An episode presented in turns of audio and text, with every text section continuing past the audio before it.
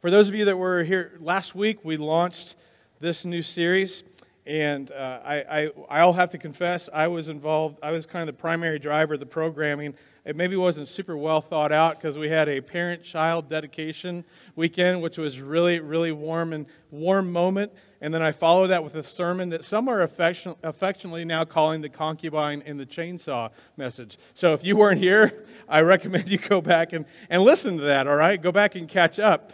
Uh, but be forewarned, be forewarned that I focused I focused on one of the darkest stories and texts in both the Old and the New Testament, just a story in history, uh, just one of the darkest stories that is recorded. And the reason it's so dark is because it gives us a glimpse of something played out to its ultimate end.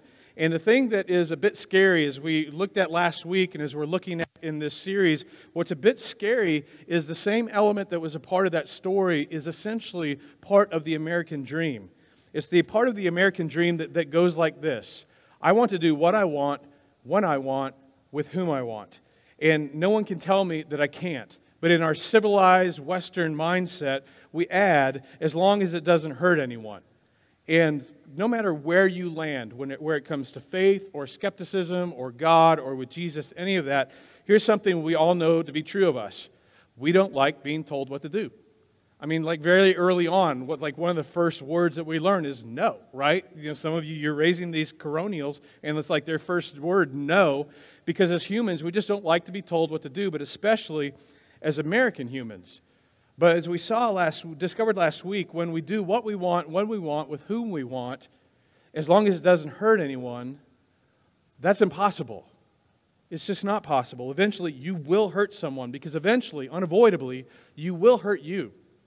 And eventually, you hurt the people with you, you hurt the people around you, and you hurt the people that love you. Because at the very least, you can't hurt you without hurting the people who love you the most and care about you the most. And if we choose to live this way, eventually we hurt the people coming after us.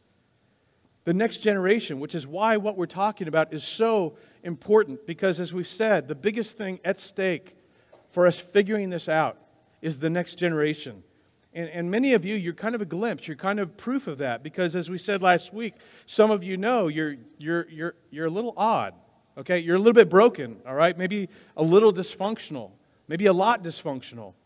I mean, you're a little off balance. And as you look back on your life, as you look back on your relationships, you're, sometimes you recognize that you are repeatedly your own worst enemy when it comes to relationships and jobs, and when someone confronts you about the, these patterns or this tendency to do this or do that, many of you internally or you out loud, or out loud you, you point to your parents, you know, to your family of origin. Like when you trace the problem and the struggle back and this tendency of how I respond or how I interact with others, that uh, when I look back, honestly, it's my parents' fault.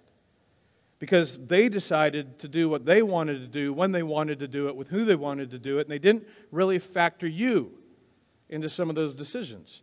And they didn't really reflect on or take seriously enough the impact that it would ultimately have on you because maybe they just felt that they could control outcomes or they said hey children are resilient which was just a way for them to justify themselves, or they were just simply blind to anything or anyone beyond what or who they wanted when they wanted it. And even though they didn't mean to, they hurt you. And odds are something similar happened to them growing up.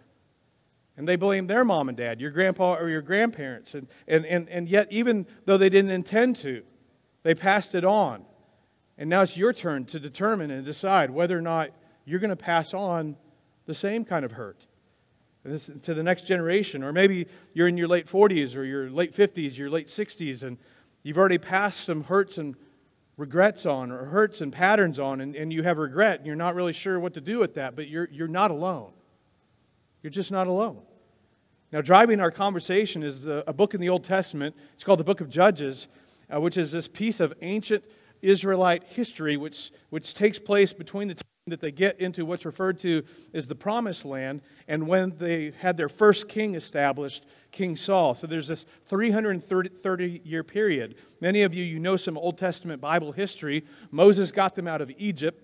He gets them right to the edge uh, to edge of the promised land then he dies then joshua takes them in. He gets them settled in the land and while joshua was alive uh, things went well because even though he wasn't a king, he was a, he was a visible, established leader of the people. And the people had a law. And the way the things that were supposed to work was God gave the law, God is king, and they were to be a nation of law without a human king. And this was unheard of in ancient history. And as far as I can tell, it wasn't tried again until thousands of years later in what would ultimately be the 13 colonies that would become the United States of America. So Joshua got them all set up, and then he died. And then they entered this period of the judges, and for the next 330 years, and it was just kind of a disaster. They, they would just go through this cycle like this they would disobey God there would be a disaster, they would cry out for help, and God would deliver them. And they go, wow, we are never doing that again. And to be honest, it sounds a little uncomfortably familiar, okay? Especially in our teens and our 20s. I mean, like us, they disobey God, they disobey, there would be a disaster, they'd cry out for help, they'd be delivered, and this went on and on. And at the very end of the book, which is where we started last week, the final statement of the book is this In those days, there was no king in Israel. Everyone did what was right in their own eyes. And it became a culture of, I want to do what I want to do, when I want to do it, with who I want to do it. And in that culture, as we saw last week, but they didn't really care who they hurt. You know, but for us, because we're more civilized, uh, it's still the same idea. And it was a total disaster.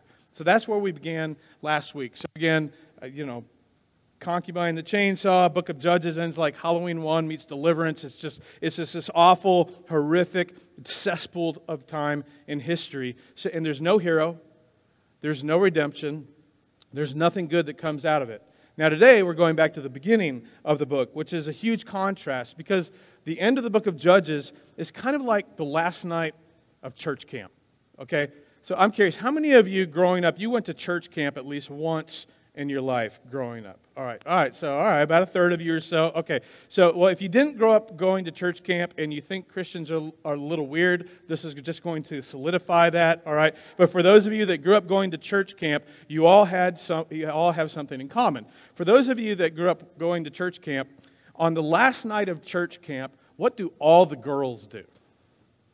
cry. Yes, they all cry. It just happens. Like, like why you cry? I don't know. They're crying, so I'm going to cry. So everybody cries. Okay, I, have seen this. I've been the dean of senior high camps, uh, so I've witnessed this. And now the last night of church camp is an important night.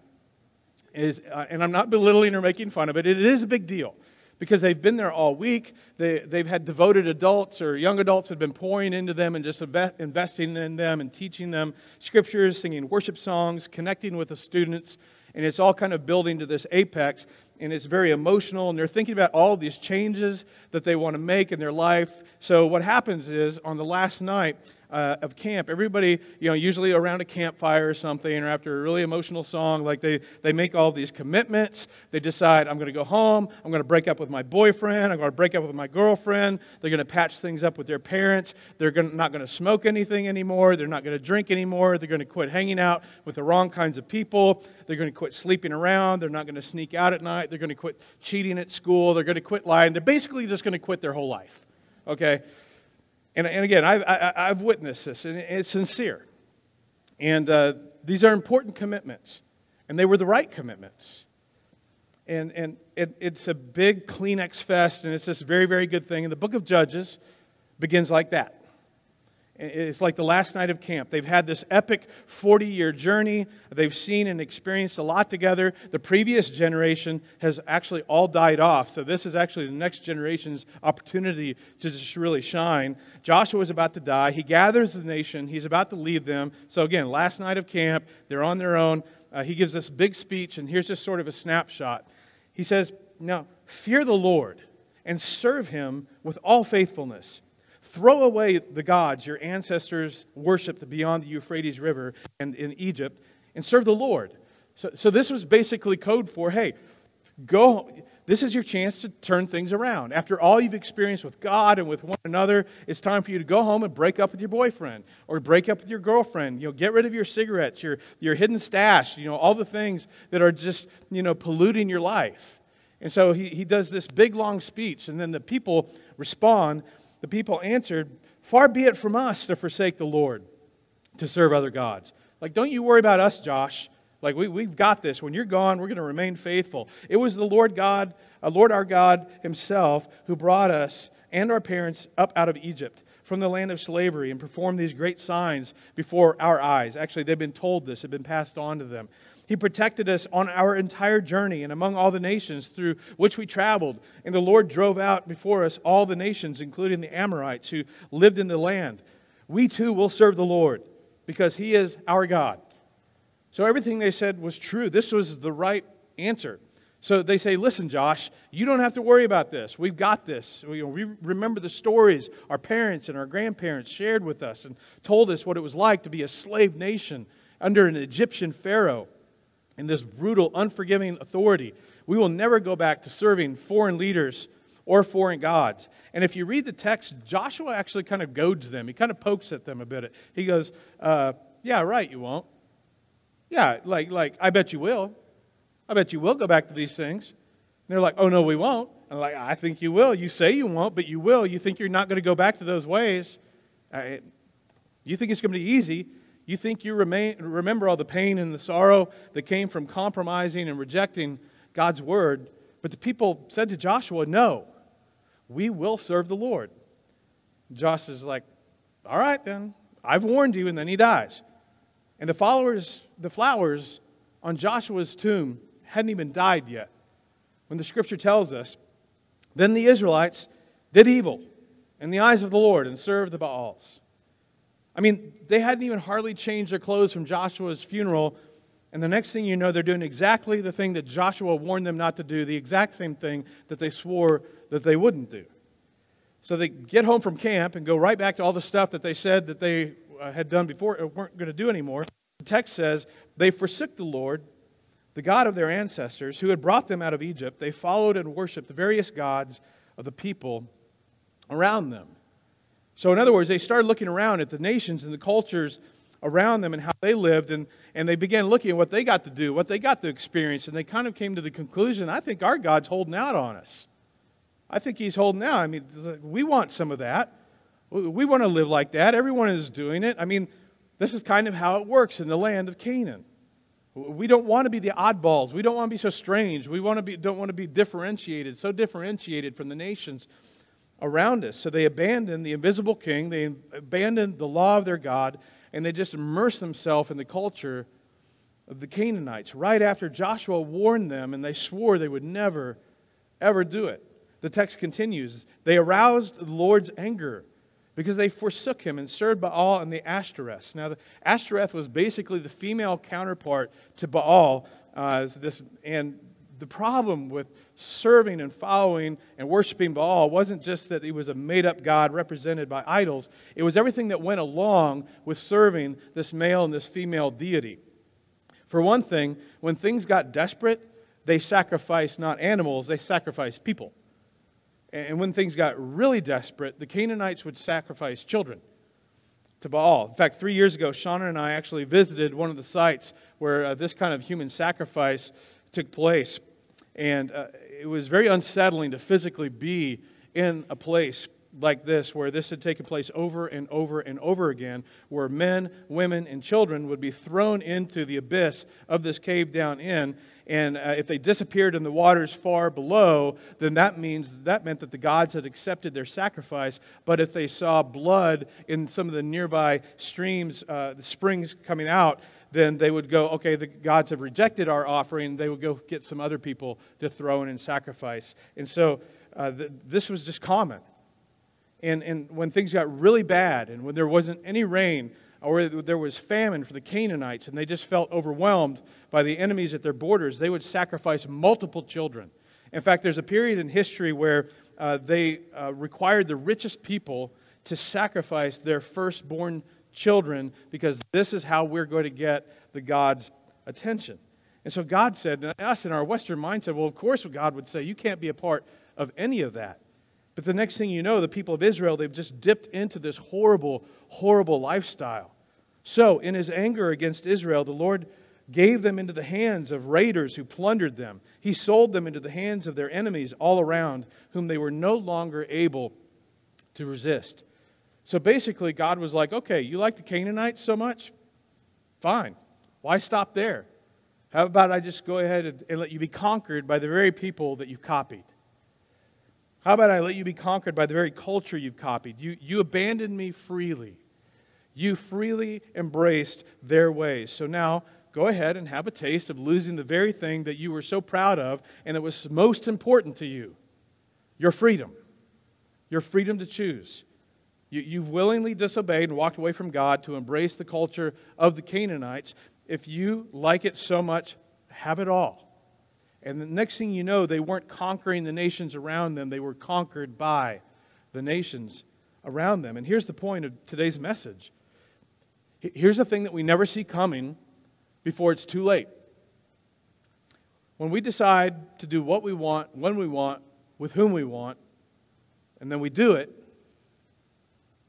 before long, and it's too late by the time we see it, what we experience is, well, now I'm doing it, but now I don't like it. Now I don't want to do this anymore. I don't like where this has led to. Now I, I, I, I don't want to do this anymore, but damage has been done. Worse than that, worse than that, I can't reverse it. In fact, worse than that, I can't seem to, I can't seem to quit. So Israel, Israel just simply traded one king for another. They, they willingly, willingly walked away from God, but you, as we said here, you can't walk away from one thing without walking towards something else. And they ended up in a place where they lost the very thing that meant the most to them their freedom to choose. And now they could no longer freely choose. Now, there's such a huge lesson for, for all of us in this. All of us.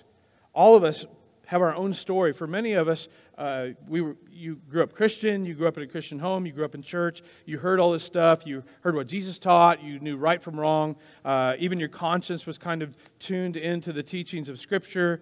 You'd have said, I, I feel like I have clarity around what God wants for me or doesn't want for me. You even memorized some verses as a kid, but then at some point, at some point, you just decided, you know what? I, I just feel like God's kind of holding out on me. I, am kind of tired of being good. I'm kind of tired of being Christian and the outsider and the, the church person. I'm, I'm tired of whatever it is that's holding me back from doing what I want, when I want, with who I want. And so, you know what? I'm, I'm going to do it. Or you, you know, or you didn't make a decision. Maybe it was just a slow and gradual thing, but at some point along the way, you just you walked away. Or maybe it wasn't so overt. Maybe you weren't even Christian. Maybe you just kind of grew up in a home where you were taught right and wrong, and your conscience was just kind of tuned into American or religious values, moral values. I, I don't know how you describe it, but somewhere along the way, you just decided, you know what, I'm, it's my life.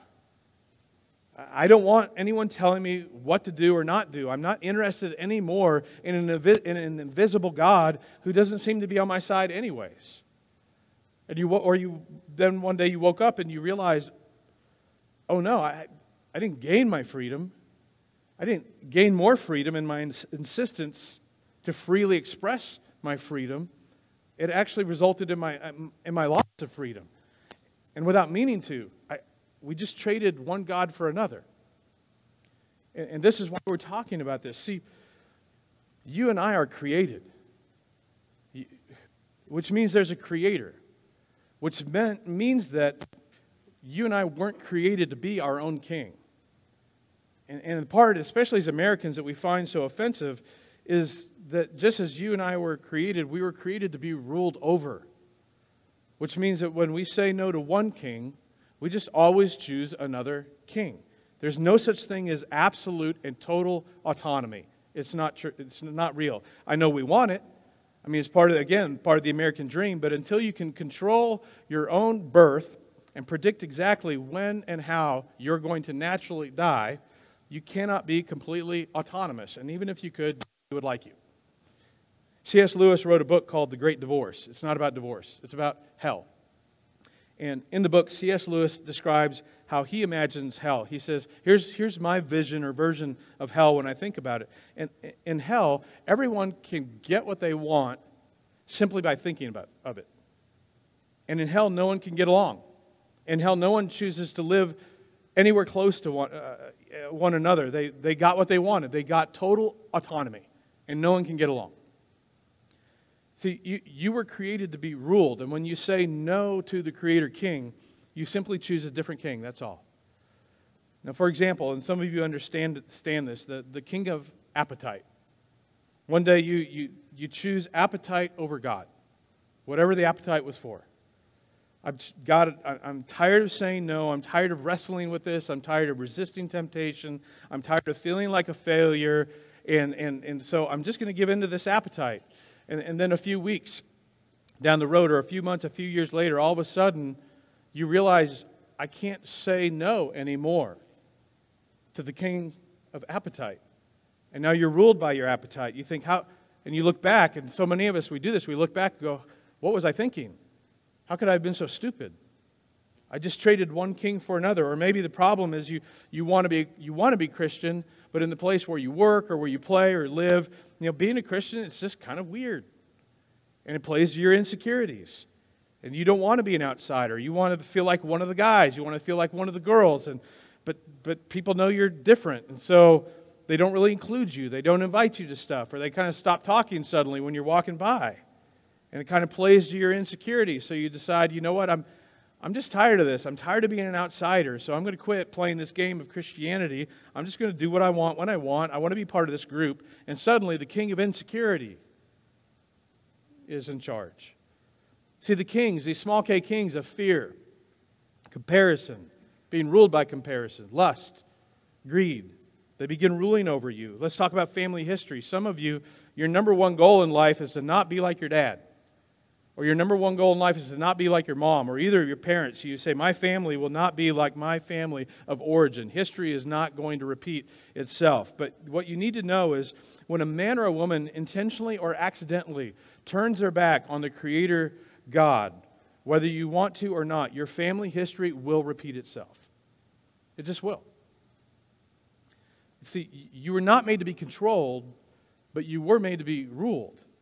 And your best bet for breaking the chain of your family history that you want to break free from and not repeat isn't doing what you want, when you want, how you want to do it. That's how the problems began from the very problems that you want to break free from and not repeat in your generation or the next generation. If you're someone say like I never want to be like my dad or never be like my mom, I want my family to be different. And my foreign, uh, my family of origin, if I were to ask you, well, why is that? Well, odds are, if you tell me the story, part of what's going to you're going to tell me about that previous generation is that someone did what they wanted, when they wanted, with whom they wanted. And if you go the same route, then you will unintentionally repeat the same thing. So if there's a God who loves you, if there's God who understands the power that forgiveness has to break the chain of the past, if there's a God who, who wants something better for you, if better for you, if there's a God who goes, hey, I want your generation, I want the next generation, your kids, your grandkids to experience something completely different, then why? Why wouldn't you say yes to the Creator King?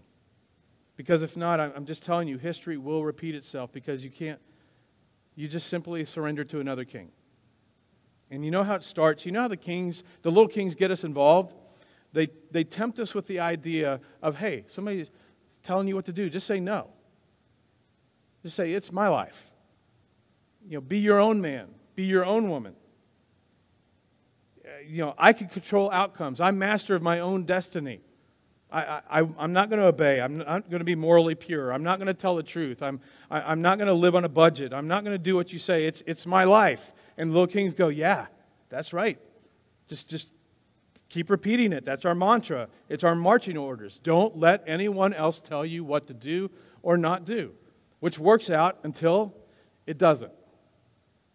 And then you wake up and you find yourself going, Oh no, I can't stop. I can't get away. I can't go back. I can't I feel like I can't change. I want to change, but I can't change. I want to go back to the way things were, to the days where I had a clear conscience. I want to go back to when people, they may have thought I was a little weird or not liked me, but I liked me. I want to go back to the days where I was connected in healthy community, surrounded by people that were going in the direction that I always wanted to go, but now I'm not sure how I get back to that. Because the little kings, the kings of lust and greed and comparison and insecurity and fear, so important. The little kings do not love you.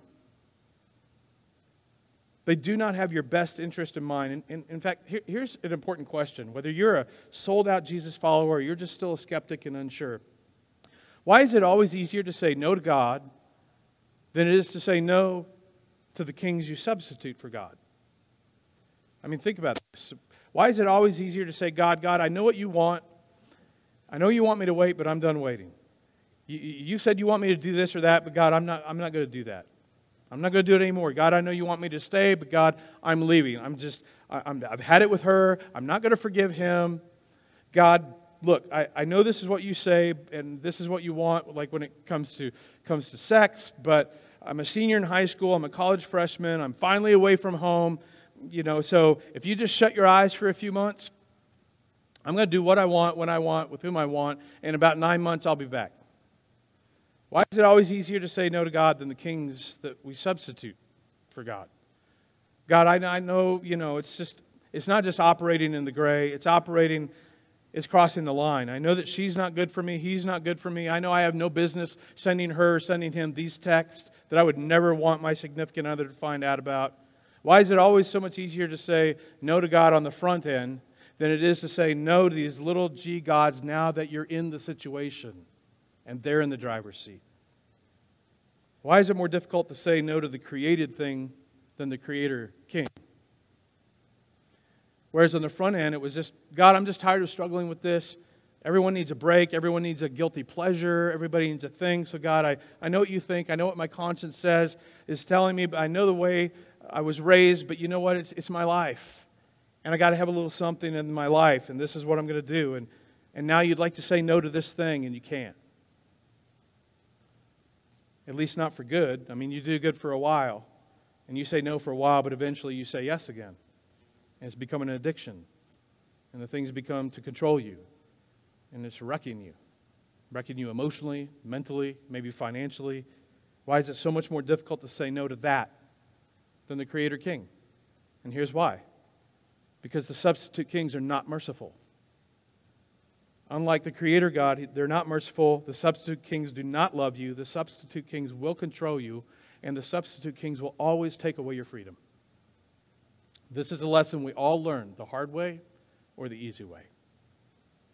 Maximum freedom is found, and this is something that I personally, especially with my temperament, my personality, I've had to experience this again and again and again in my life, sometimes painfully so. Maximum freedom is found under, under the canopy of God's authority every single time.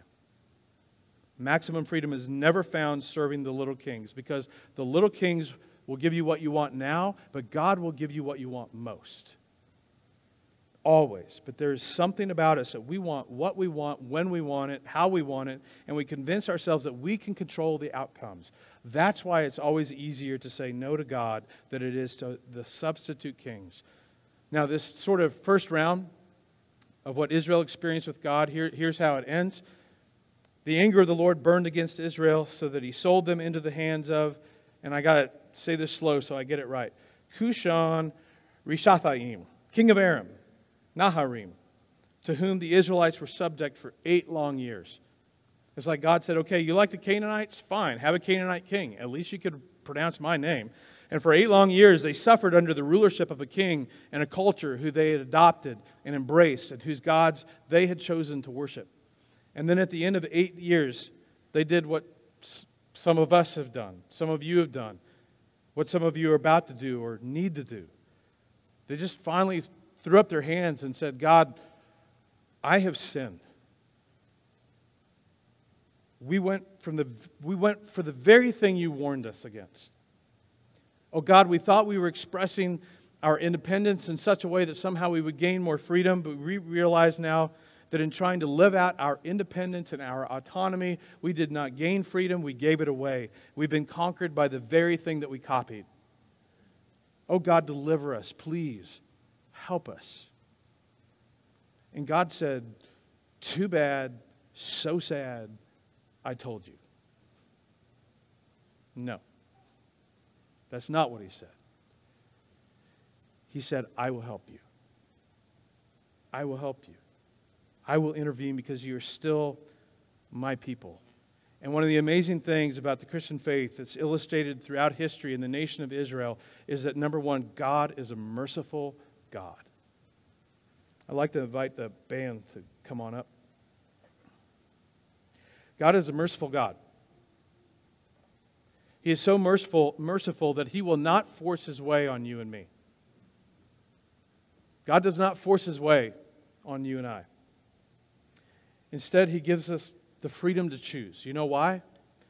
Because God does not want to control you. If God wanted to control you, He would have created you and I to be controlled. He would have created us as controlled.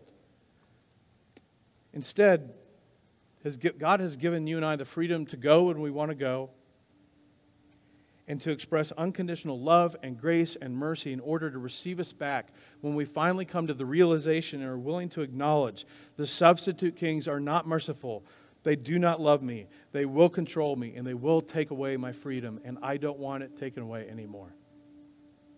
But God is there. He's always there, ready to receive you back whenever you come to that realization and call out to Him for help, which is what He did for Israel again and again and again, as an example for us to witness. He'll take you back over and over just because, but, but just because, and this is so important, He will take you back, doesn't mean He gives you a full reset.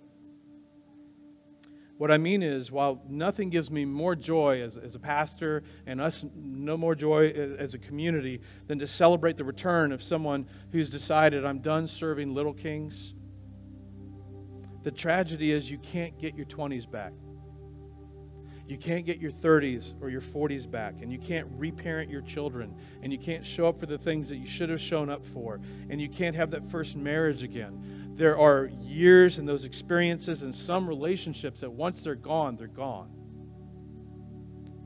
Wasted. Chasing after and serving the little kings who care nothing about you, nothing about your future, nothing about the people you care about, and nothing for the next generation. So the bottom line is this as we set ourselves up for next week, in, in our attempt to do what we want, when we want, with who we want, Make no mistake, all we do is trade one king for another.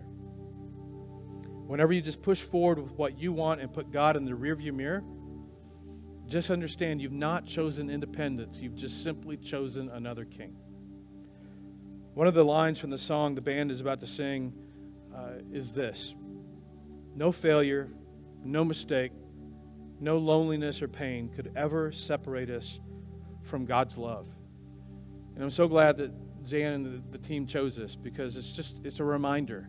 It's a reflection because especially when we get off, we just get off track and we get into a situation now then there's a part of us that feel like god i was doing so good and now i've failed again and it's like you almost feel like you can't even go back to pray to him because you're just embarrassed like how can he take me back and this is just a reminder it's like god's not going anywhere we may choose to run off for a while, but God is always there ready to receive us back. Like the prodigal son's father with arms wide open. So I've asked him to sing this. We pray for us. God, I just thank you so much of the documents that we do have that just tell this big epic story that we are a part of, that we've been invited into. But I am so thankful for the reminders, the, the literal reminders of how gracious you are, how forgiving you are, and how ready you are to receive us. God, I pray for every one of us, this all lands somewhere, whether we've been a devoted follower for decades, or we're still checking this out, trying to understand how you and Jesus, all this plays into. I pray that everyone that has heard this, including myself, help us to know very clearly what that next step is for us to be able to, break free from the little g gods and even subtly, honestly, we've been giving our devotion to them. And honestly, it's, it's hurting us. It's hurting our relationships. So I pray that you would give us the clarity and the strength to do that, to break free. And that, as Jesus said, that there's so much that honestly we can't do on our own, but He promised to help her, what He referred to as the Holy Spirit and that through that partnership that you would help us to break free and to embrace what we should embrace, to be fully toward, toward, turned towards you. I pray all this in the name of Jesus. Amen.